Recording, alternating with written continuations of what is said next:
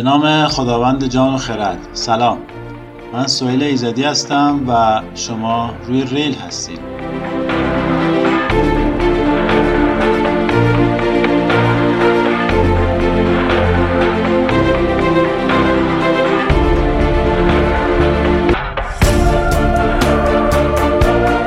این پادکست درباره توسعه و عقب موندگیه.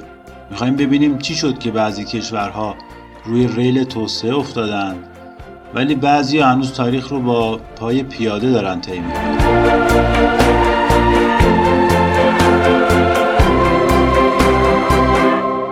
این قسمت قسمت دوم از فصل اوله و عنوانش هست توسعه چیست؟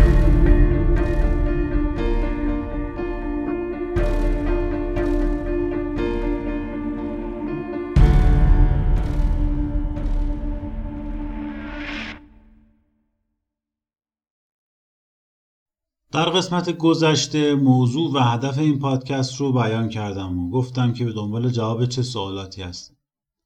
برای اینکه وارد بحث بشیم اول باید ببینیم توسعه چی هست تا بعد نسبت به اون توسعه یافتگی و توسعه نیافتگی جامعه خودمون ایران رو بررسی کنیم. فوکویاما در کتاب نظم و زوال سیاسی تصویر روشنی از اونچه که توسعه مینامه ارائه میده. او توسعه سیاسی رو در برقراری سه نهاد حاکمیت قانون، دولت و پاسخگو بودن دولت در مقابل جامعه می‌دونه. اما سه پیش نیاز یا زمینه برای برقراری اونها ذکر می‌کنه. یک رشد اقتصادی، دو بسیج اجتماعی اخشار از حاصل رشد و سه ایده ها و عقاید جدید و طبیعتا منابع حقانیت جدید برای قدرت. خب اینا که گفتیم یعنی چی؟ فوکویاما میگه جامعه از نظر سیاسی توسعه یافته است که اولا بر اساس قانون مدون و مشخص اداره بشه. ثانیا یک نهادی به اسم دولت اجرای قانون و اجازه اعمال خشونت رو به صورت انحصاری در اختیار داشته باشه. و سوم اینکه دولت در قبال رفتارش به جامعه پاسخگو باشه. این شد تعریف توسعه سیاسی. اما زمینه های ایجاد توسعه سیاسی چیه؟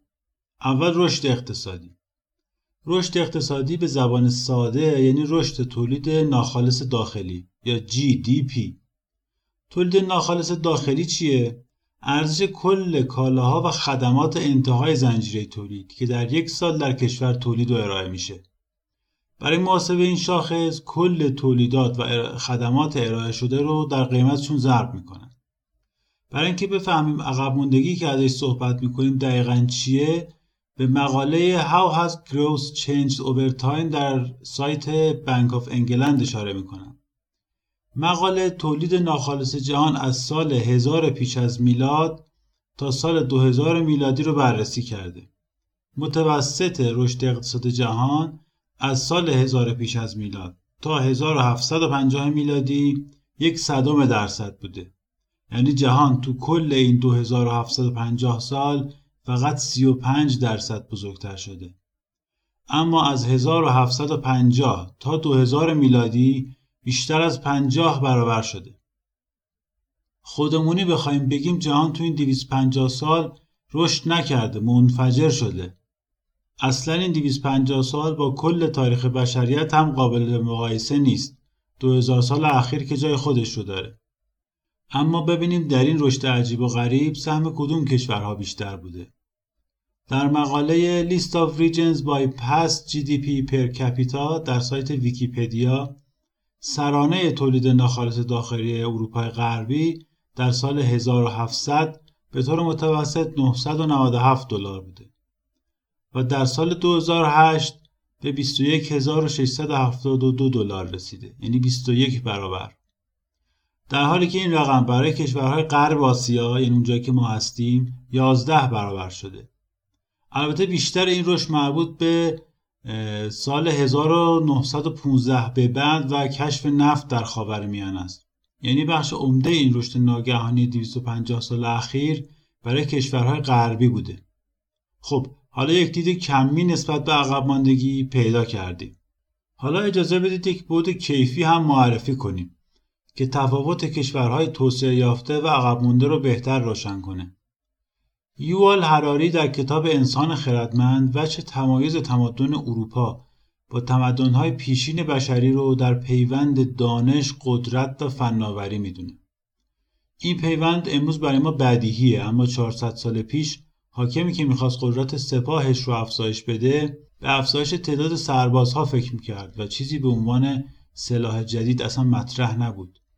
تازه اگر سلاح جدیدی هم اختراع می‌شد حاصل ابتکار استادکار سلاحساز بود نه نتیجه پژوهش دانشمندان. البته منظور قدرت فقط قدرت نظامی و ساخت سلاح نیست.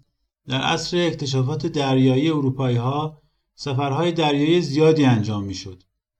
اما در سفرهای طولانی بیماری عجیبی به نام اسکوربوت بیشتر ملوانان را از پای در می آورد.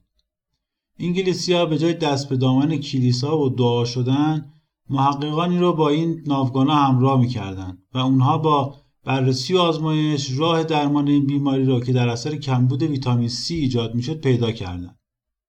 این کشف مهم باعث شد اونها حاکم دریاها و اقیانوسها بشن.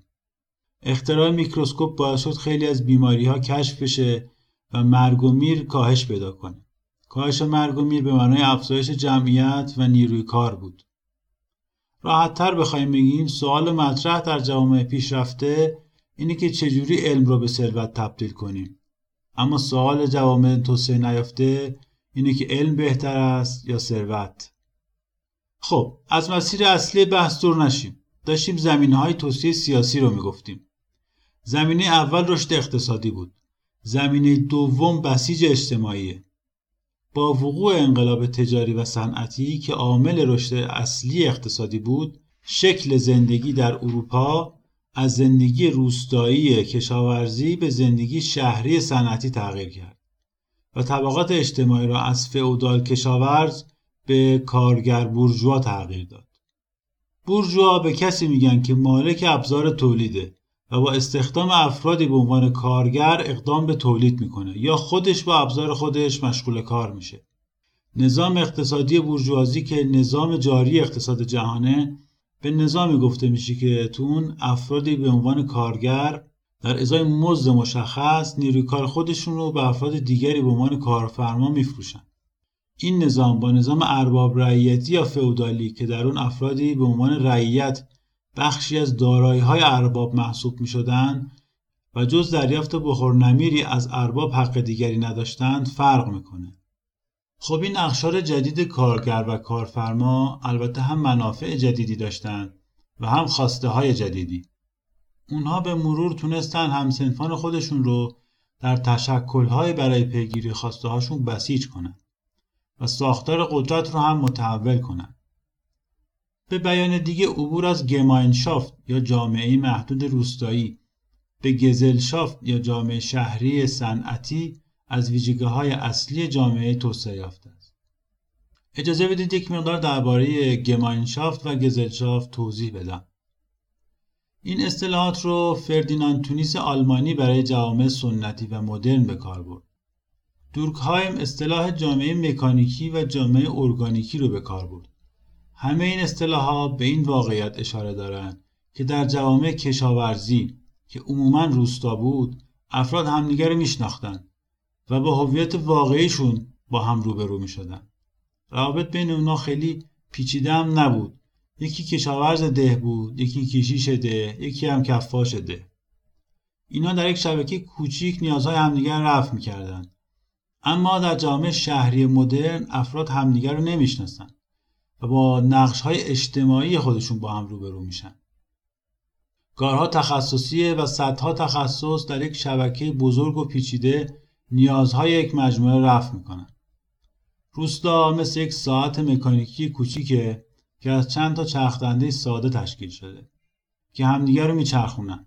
اما شهر مدرن مانند بدن انسانه که از اجزای مختلف روابط پیچیده و ارگانیکی برخورداره. تونیس فرم اول رو اجتماع و فرم دوم رو جامعه مینامه و معتقد جامعه بر اساس محاسبه و فکر و اراده اقلانی تشکیل میشه. در حالی که اجتماع بر اساس عادت و اراده طبیعی تشکیل می شد. خب در کشور ما اگرچه شهرنشینی شکل قالب سکونته اما این شهر هنوز گزلشافت کامل و بالغی نیست. هنوز ساختارهای کهن زندگی گمانشافتی جریان داره یعنی هنوز ما روابط قومی و خانوادگی رو به روابط ساختاری و ارگانیکی ترجیح میدیم و اشتراک منافعی با همسنفان خودمون پیدا نکردیم.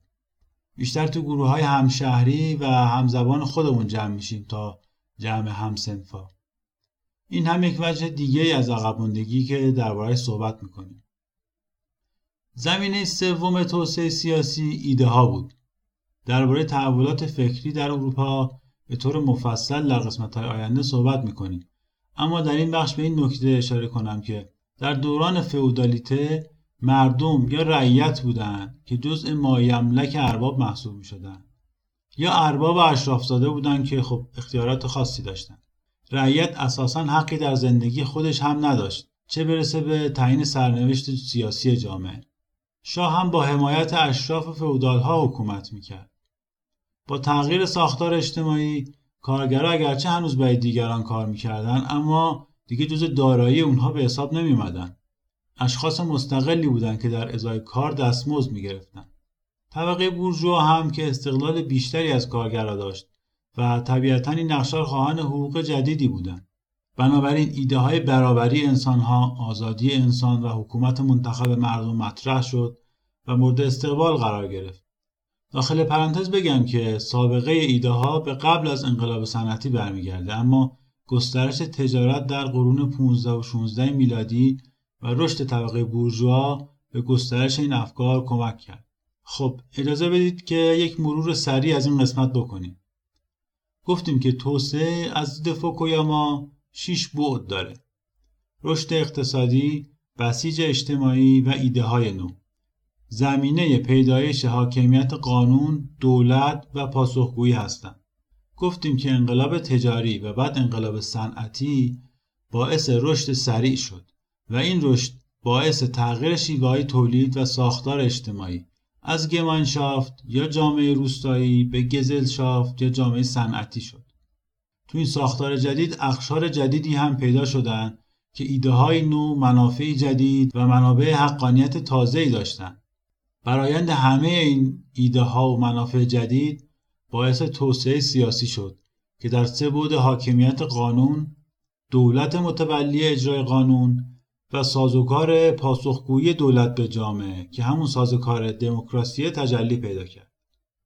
این شد ابعاد توسعه که ازش صحبت می‌کنیم. البته این طرح قالب بحث بود و هر کدوم از این ابعاد رو بیشتر میشکافیم. اما لازم بود که در ابتدای بحث چارچوب توسعه رو بشناسیم. اما در خلال این توضیح ممکنه برای شما این سوال ایجاد شده باشه که در ایران کنونی که ما این ابعاد داریم هم صنعتی شدیم هم شهرنشین و هم اخشار جدید شهری شکل گرفتن. دولت داریم قانون داریم انتخابات و احزاب و مطبوعات و اینا. دیگه پرسش از عقب ماندگی چه معنی میده؟ اول اینکه ما همه می‌دونیم که این نهادها اگرچه در ایران وجود دارن اما درست کار نمی‌کنن. که اگه درست کار می‌کردن کشور ما هم مثل دانمارک فلان بود. نکته دیگری که در آینده بیشتر باز می‌کنیم اینه که تقدم و تأخر ایجاد هر کدوم از این ابعاد توسعه سرنوشت متفاوتی رو برای کشور رقم می‌زنن. یکی از کارهای اصلی که فوکویاما در کتابش کرده بررسی همین موضوعه و نشون داده که چطور تغییر تقدم ایجاد این ابعاد ششگانه توسعه تفاوت بین یونان، آلمان و آمریکا رو ایجاد کرده. نکته آخر این که اگر علاقمند هستین می‌تونین درباره اینکه جی دی پی معیار مناسبی برای ارزیابی توسعه هست یا نه یک جستجو بکنید.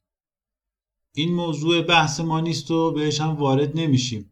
اما دونستن این نکته مهمه چون امروز خیلی درباره جی دی پی و محاسبه رشد بر اساس جی دی پی بحث میشه. بهتره بدونیم که این معیار چه چیزی رو به ما نشون میده و چه چیزهایی رو از نظر ما پنهون می‌کنه. در قسمت بعد با تحولات اروپا بحث رو ادامه خواهیم داد. تا قسمت بعد تلاش هاتون پرسمر.